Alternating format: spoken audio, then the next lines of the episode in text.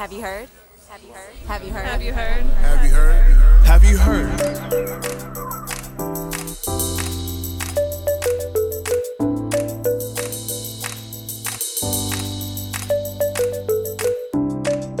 Welcome to Have You Heard? I'm Jennifer Berkshire. And I'm Jack Schneider. And Jack, I'm going to kick off this episode by reading a very special quote to you. Are you ready? yeah, I guess so. Okay, here we go. we wanted the infusions of capital and entrepreneurialism that accompany the profit motive, but we didn't take seriously enough the risk of profiteering.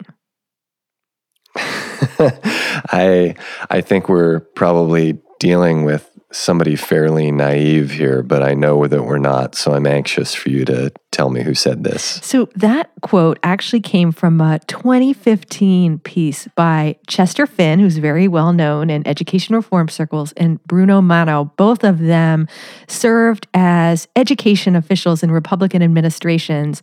And they made that statement in an assessment about the state of the charter school movement. It's so funny, you know, thinking about uh, Chester Finn particularly. You know, he was a, a Moynihan acolyte, and he, along with many other neoconservatives, you know, had come up as idealistic liberals who had been sort of soured on the failures of liberalism as they saw it and became realists uh, and conservatives. And so I think there's some irony here uh, to the kind of idealistic way in which Checker, as his friends call him, uh, was viewing markets uh, and you know the the potential dangers of profiteering that come with opening things like education to markets. Well, I picked that quote because in this episode we are headed to Arizona, and there is perhaps no state that serves as a cautionary tale to the extent that Arizona does about what happens when you marketize your schools and that that it's not always the way that we typically think about markets right? That that when people talk about competition and you know healthy market competition in schooling we think about you know schools oh they're competing against each other. The cream will rise to the top. Well what has happened in Arizona is actually a little bit different. Not only is Arizona a cautionary tale because of what doesn't happen there, right? So we don't see the promises of market supporters coming to fruition. We don't see lots of experimentation. We don't see particular models rising to the top. We don't see successful replication. Uh, but we also see lots of things happening that weren't promised by market reformers. So we see, for instance, in Arizona, uh, the limited access uh, to opening charter schools benefiting people with connections to the political administration. Uh, we see profiteering off of those schools in a number of complex ways, including, you know, the basic operation of shell companies, um, as well as some complicated land deals. So I think this is a really interesting case for us to look at. well Jack I'm sure our listeners are wondering how did Jack become such an expert on Arizona? Has he ever even been there? Well, he became an expert because he How did you become an expert on Arizona? Well, actually, here we both read the award winning series written by our guest, who we've got standing by. We are thrilled to be able to talk to Craig Harris. He's a reporter at the Arizona Republic. Craig is the author of an investigative series into Arizona style charter school shenanigans. And the series was so eye opening, so corruption exposing, that it was awarded a major prize in journalism. He wrote that series, it's called The Charter Gamble, with his colleagues Anne Ryman, Alden Woods, and Justin Price. Craig, first of all, a huge congrats to all of you for winning the Award. I want you to start by telling us a little about what prompted you to start poking around into the business of charter schools in Arizona in the first place. It started about a year ago um, on two fronts. One, there was a relatively prominent charter school or, or, notorious charter school that abruptly closed on the west side of Phoenix in a town called Goodyear. And the reason that school had gained some notoriety is because a few years earlier, um, one of its students had gone missing and died. And um, what happened is now we're finding out later is that the school was being fraudulent on its attendance in order to uh, keep it running because people had left the school because of the tragedy. And so the school got shut down, and then that piqued our interest. And then I live on the east side of Phoenix in a town called Gilbert, which is kind of like ground zero uh, of where charter schools are. They're very, very popular out in my neck of the woods. And part of the reason is that is that a lot of the operators uh, that run the charter schools that there belong um, to the Church of Jesus Christ of Latter day Saints. They're Mormons. And so a lot of them have developed charter schools and they've been able to grow because they um, have pretty good academics, but they also focus on uh, morality and wholesomeness and things like that. So that, that gets a lot of parents to enroll their kids at those schools. Well, we are obviously here to talk about some of the less wholesome aspects of Arizona's charter school industry. Over the last year, you've written one unbelievable expose after another about the edupreneurs, as I like to call them, who are getting rich off of running charter schools. I know it's hard to choose, but I want you to pick your favorite scandal for us and just sort of break down for us the nature of the scam. Well, Arizona, depending on how you look at it, if you're a charter organizer, Arizona is considered one of the best states in the country for charter schools because it has some of the fewest and weakest oversight and regulations um, of any state, of any of the 44 states who have charter schools. Um, and so one of the stories I wrote about was a guy named Eddie Farnsworth. And coincidentally, Eddie is my state senator. We actually live within two miles of each other. And he ran a series of charter schools called Benjamin Franklin Charter Schools, and he built them from the ground up. So what happened is that um, Mr. Farnsworth, who's also a legislator, who's been in the office for like two decades. He created a nonprofit company with three friends of his, two of whom were lobbyists who got votes from him to, to favor their clients to buy his schools. And they paid top dollar for those schools. And he made about $14 million in profit on the sale of his schools, which were privately owned, to a nonprofit company that he set up and then that nonprofit hired him as a consultant and then also agreed to lease buildings from him and agreed to hire his brother as the chief executive. And so he has gotten extremely rich from this. And then during his time when he was in the legislature, we went back and looked, and he repeatedly voted on bills that increased funding for charter schools. And at the same time, he blocked bills that would have brought more restrictions and oversight on charter schools. The reporting that you and your colleagues have been doing isn't just award winning. You've also forced Arizona's political leaders to take some action to finally rein in the kinds of abuses that you've been documenting in your work and talking about today. But I get the sense from reading your latest reports from the Arizona State House that the legislative fix isn't all that. What's wrong with the bill? Here's the problem the Charter Association, which is a nonprofit business that represents the 500 plus charter schools, their lobbyist wrote most of the bill.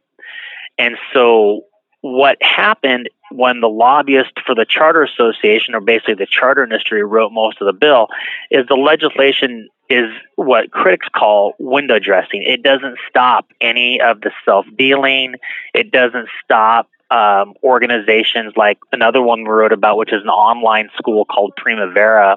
Um, their CEO he paid himself ten million dollars over the last year and a half, um, while having incredibly high dropout rates and very low test scores. Um, the bill also doesn't stop self dealing from giving no bid management contracts that are worth tens of millions of dollars.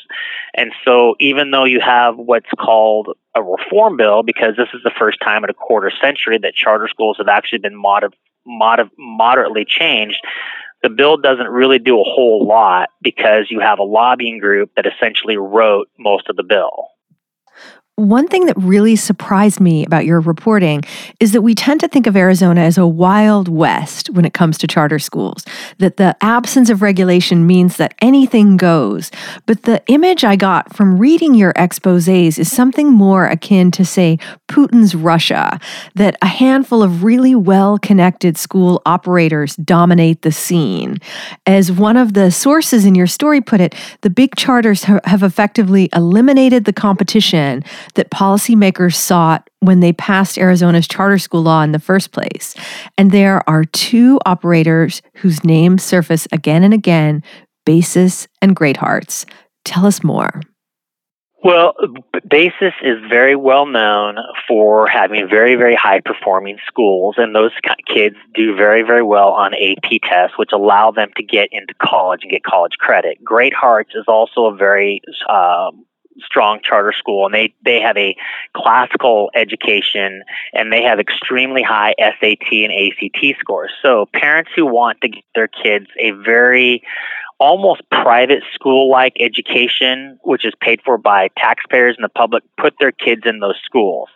Um, those two schools, their their chief executives, their boards are very very well connected to Governor Doug Ducey, and so what happened uh, several years ago is when the state had funding cuts, they cut out part of the formula that took a little bit of money from charter schools and so what the governor did is he pushed through legislation that schools that had high AP test scores, like BASIS, and school, schools that had high uh, SAT, ACT, or state standardized test scores, like Great Hearts, they got millions of dollars of extra state funding.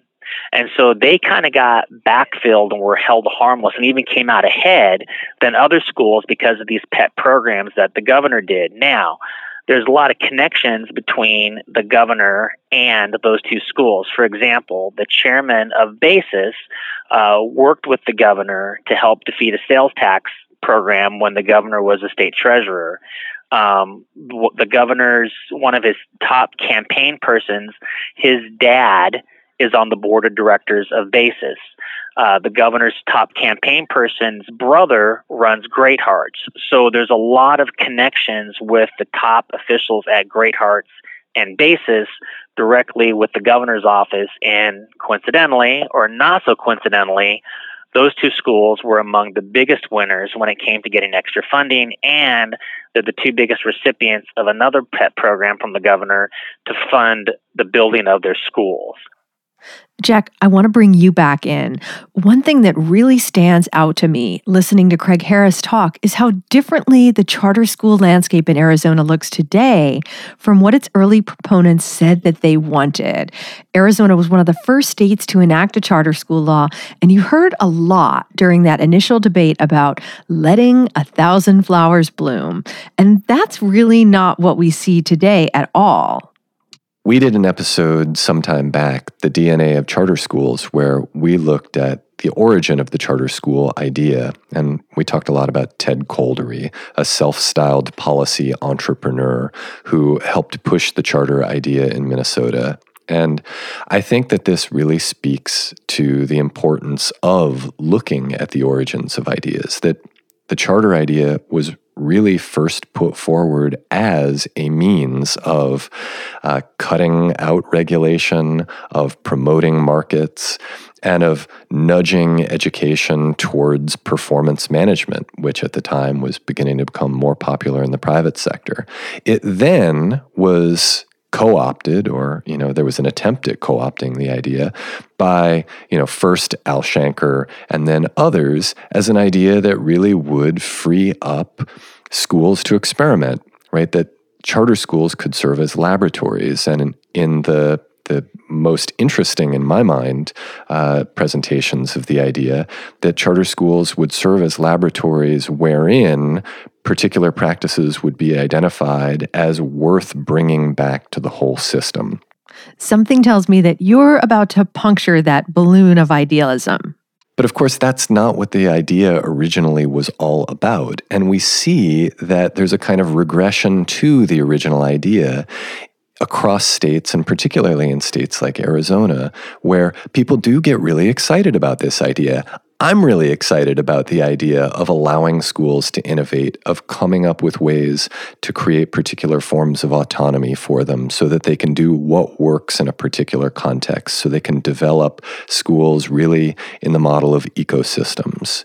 And I'm particularly excited, and I think others are as well, about the idea of trying to learn lessons from that experimentation.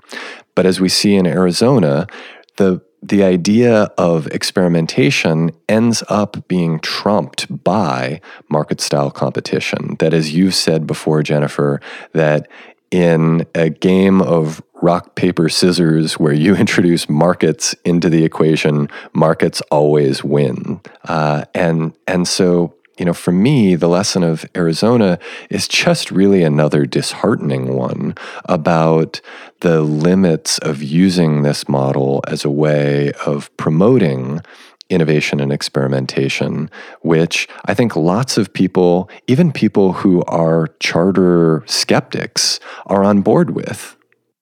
Our special guest for this episode is Craig Harris. He's a reporter for the Arizona Republic, and he and his colleagues are the authors of an award winning series called The Charter Gamble. Craig, I want to go back to 1994 when charter schools arrived in the Grand Canyon state via a special legislative session. Talk a little bit about how the justification for charter schools has changed over the years. Well, the reason charter schools were started 25 years ago, because my colleagues, uh, Anne Ryman and Alden Woods, did a fantastic story going back and looking at the very, very beginning and talked to the people who actually got the charter school started. And the reason they were started was because our our test scores were terrible. Our our students in traditional public schools were not doing very well. And you had a Republican governor at the time named Fife Symington who needed a quote unquote education reform to help him get reelected. So charter schools were started in that way. Now, operators today will argue, well, they were created and intended for business persons to take a risk and to make as much money as possible. That's absolutely not true. They were started to give parents a choice of where they want to go.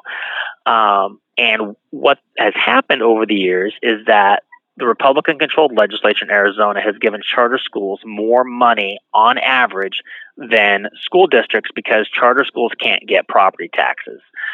So charter schools have done pretty well financially and some would argue, I don't know if it's right or not, that there is a push to get rid of traditional district schools and push more school more kids into charter schools and coincidentally, there are a lot of folks who have friends who run charter schools, or even people at the legislature who run charter schools who have gotten rich off charter schools. So I'm not so sure I believe in a conspiracy theory per se, but charter school kids compose about 16, 17% of the 1.1 million public school children education in, in Arizona, excuse me.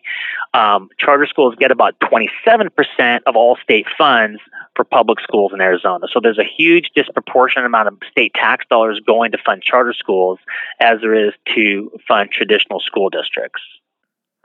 And I should just mention here that your reporting also found that Arizona's charter schools do not consistently outperform their district counterparts, and that in fact, high school graduation rates are actually lower. But I want you to go back to those early days you were just talking about, because there were clearly folks in Arizona who, way back in 1994, were already worried about what that lack of regulation was going to mean. And I'm thinking about a legislator named Mary Hartley, who was alarmed by what she saw as, quote, an atmosphere for inviting fraud a future where under the table land deals and networks of for profit companies funneled taxpayer dollars into private pockets. I think there's a word for that, and it is prescient. Right, and and that's part of the way our legislature has run. I mean, it has been run by the Republican Party for more than two decades, and there's been kind of a laissez-faire, pro-government, less regulation philosophy throughout Arizona, and we've gotten burned on other things that have happened because of that. Most notably, what's um, almost two decades ago is called the alt fuel scandal, where they went for all this money into promoting uh, alternative alternative fuel vehicles, and it came back to hugely bite the, the the budget, and they had to stop it. And what you found out was that the Speaker of the House at the time was behind put had financial involvement in those in those programs. So there's been a problem like that with our legislator legislature that a lot of people who are in power have a lot of financial interest in charter schools or businesses that they don't want to regulate. And so that has caused a lot of the problems here and that's why it's it's it's pretty much a wild west kind of atmosphere. Um, and charter proponents will say, well, if charter schools fail, that's just kind of capitalism. But you know, if charter schools fail, you're you're affecting children's lives and parents' lives, and then you have empty buildings that are just sitting there. Um, so it's not, you know, to to have kind of an attitude of, you know, they'll they'll correct themselves is not always necessarily true. An Arizona think tank called the Grand Canyon Institute recently came out with a report warning that as many as 100 Arizona charter schools are in such precarious financial shape that they could go under and perhaps go under quickly. What do you think about that? Yeah, we have not seen that per se. Um, now, to their to their credit, they also did predict a few years ago that some of these schools that have closed were going to shut down because they they look at their finances pretty seriously. There are some schools that are really, um, if you look at their books, are in huge financial trouble. And had the charter board um, had more power, it could have stepped in on some of the schools that have closed, but they didn't have that authority until now. Now they've been given that authority because so many schools have closed that the legislature said well, shoot, we'll just give you authority to shut down financially poor performing schools. So that is now in a, that there's now a basis to do that. Um, but here's the other here's the other kicker on that is that if you look at Basis, which um, is a really really good school as far as academics, if you look at their finances, they are continually in the red. Um, they are very very much in the red. They're over forty million dollars in the red if you look just at their balance sheet. They will argue that those are only paper losses and you have to report them. Well, sooner or later, those losses come due.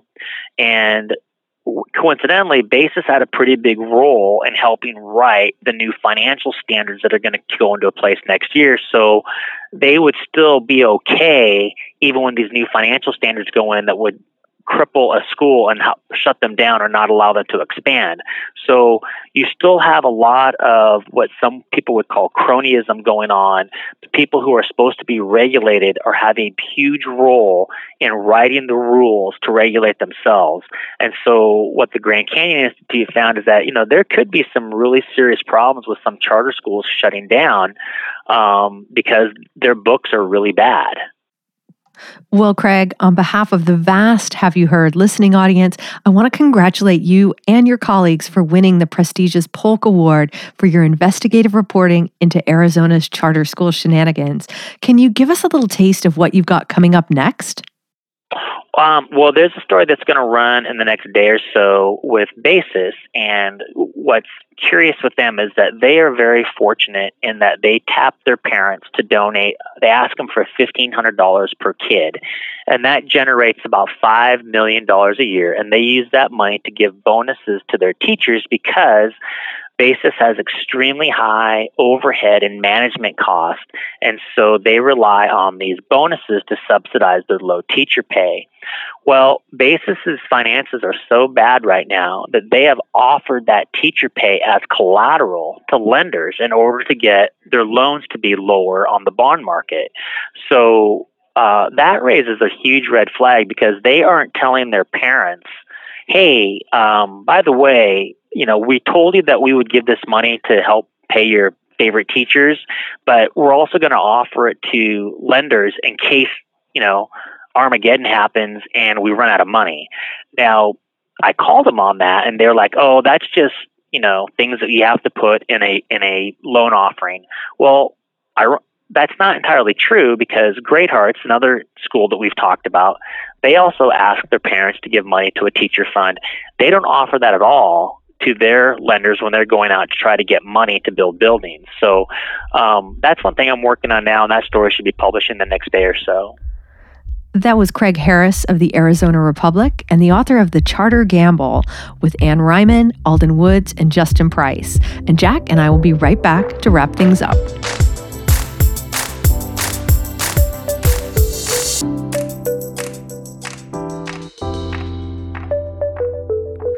So, Jack, I got very excited on your behalf as I was reading about the history of charter schools in Arizona and the complicated and downright sneaky way that vouchers played into that.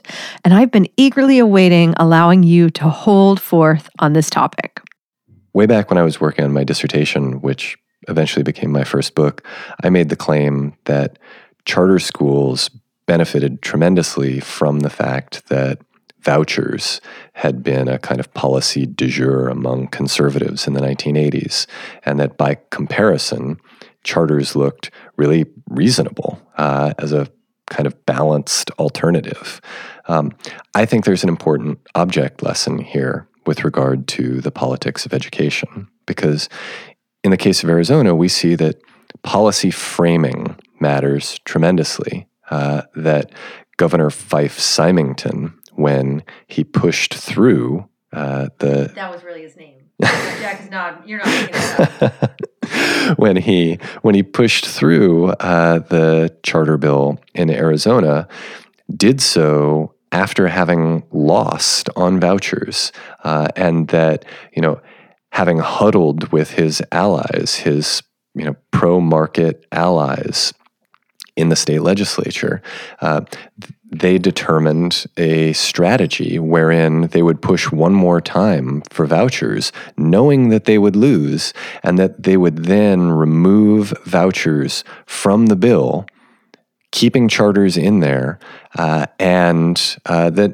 that nobody would essentially have any problems with it because all of the heat had been directed at vouchers. So this is an object lesson, not just in terms of policy framing, right, where you see that the center ends up being shifted to the right because of the introduction of a voucher proposal. And so charters end up looking as a very centrist uh, policy approach as a result. But it's also an object lesson in terms of the way that ideology and politics are always embedded in policy. And so policy can look neutral, it can look cool and rational, but at the end of the day, uh, politics are the motivator uh, for policy change. At the end of the day, politics cannot be stripped out of policy that policymaking is an inherently political process, and that those who are driving policy forward uh, do not simply check their ideological baggage at the door. Then I, I think there's a third and interesting lesson here, and that's about who is making policy. And in this case, state legislators appear not to have read the bill very carefully. Uh, you know, that having removed vouchers successfully from it, uh, that many believed they were voting for something that did not contain school choice provisions. Another thing that really stood out to me reading through that excellent Arizona Republic series and talking to Craig Harris is just how meaningless the distinction between for profit and nonprofit is when it comes to the world of charter schools. I don't know if you happen to catch this, but the National Alliance for Public Charter Schools just came out with a new report that found that for profits are really limited to just a handful of states. And they were sort of like, see, no profiteering problem here. But they glossed right over the fact that a lot of the scams we just heard about were the work of nonprofit charter operators. It really doesn't seem to matter what the tax designation is if the people who are running the school are intent on making a buck. Yeah, there were charter school operators paying themselves millions of dollars a year. Uh, you know, legislators, when asked to comment on that, you know, would often say uh, that it was immaterial to them how much uh, school leaders were being paid. Um, there were land deals that uh, involved charter schools, nonprofit charter schools, uh, paying very heavily in terms of their leases to uh, for profit companies, owned in many cases by uh, friends or political supporters of conservatives in the state government.